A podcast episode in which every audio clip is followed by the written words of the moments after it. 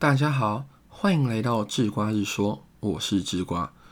连续讲了三天的经济学啊，不知道你会不会有一个疑问，那就是：难道经济学与其代表的资本主义都是好的吗？有没有那种站在资本主义对立面的其他思想呢？有的，那就是社会主义，或者叫做马克思主义。好，智瓜知道啊。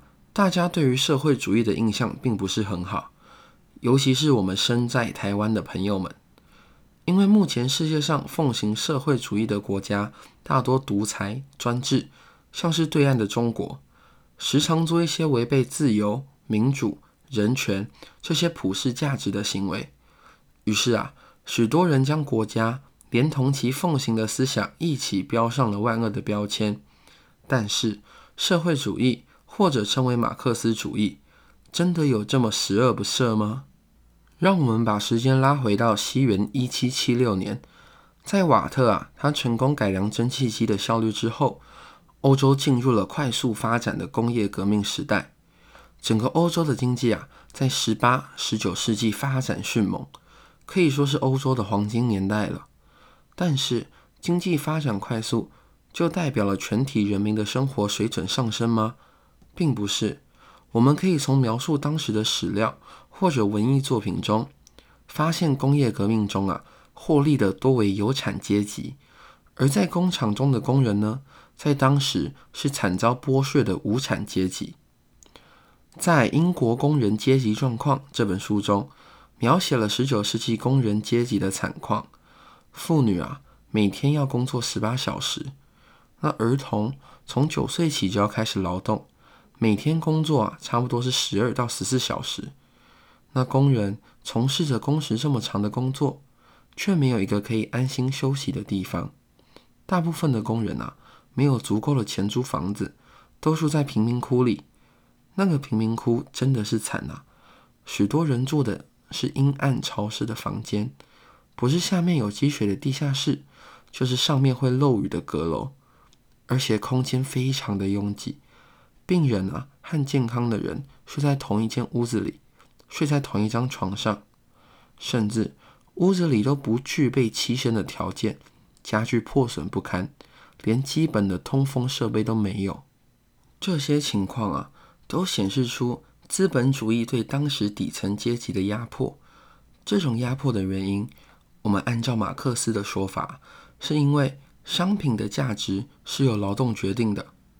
那商人为了获利，只能尽全力压榨工人的劳动，并全力压低工人的薪资啦。毕竟，对商人来说，薪水就是成本嘛。也就是说，劳动者拿着过低的薪资，生产出超越薪资价值的商品，而商品啊与薪资的价值差，就成为了资本家私人的财富。那这种财富啊，马克思称为剩余价值。也就是资本家压榨无产阶级得来的利润。马克思认为，资本主义提倡的工厂分工啊，造成了工时过长而且固定的状况。那这种状况会使人与人或者人与自我的疏离。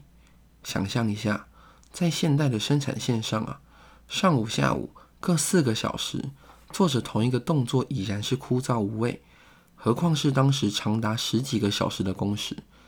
在当时的资本主义中，无产阶级的人啊，仅仅被视为工具而已。就如同美国汽车大王老福特讲的：“我明明雇来的是一双手，可是为什么却来了一个人呢？”而马克思啊，要对抗的正是这种万恶的资本主义。在马克思的年代，资本主义发展成一种资本家剥削劳工的工具。从这一点考量。我们可以说，马克思主义啊，其实就是回应那时资本主义衍生的问题。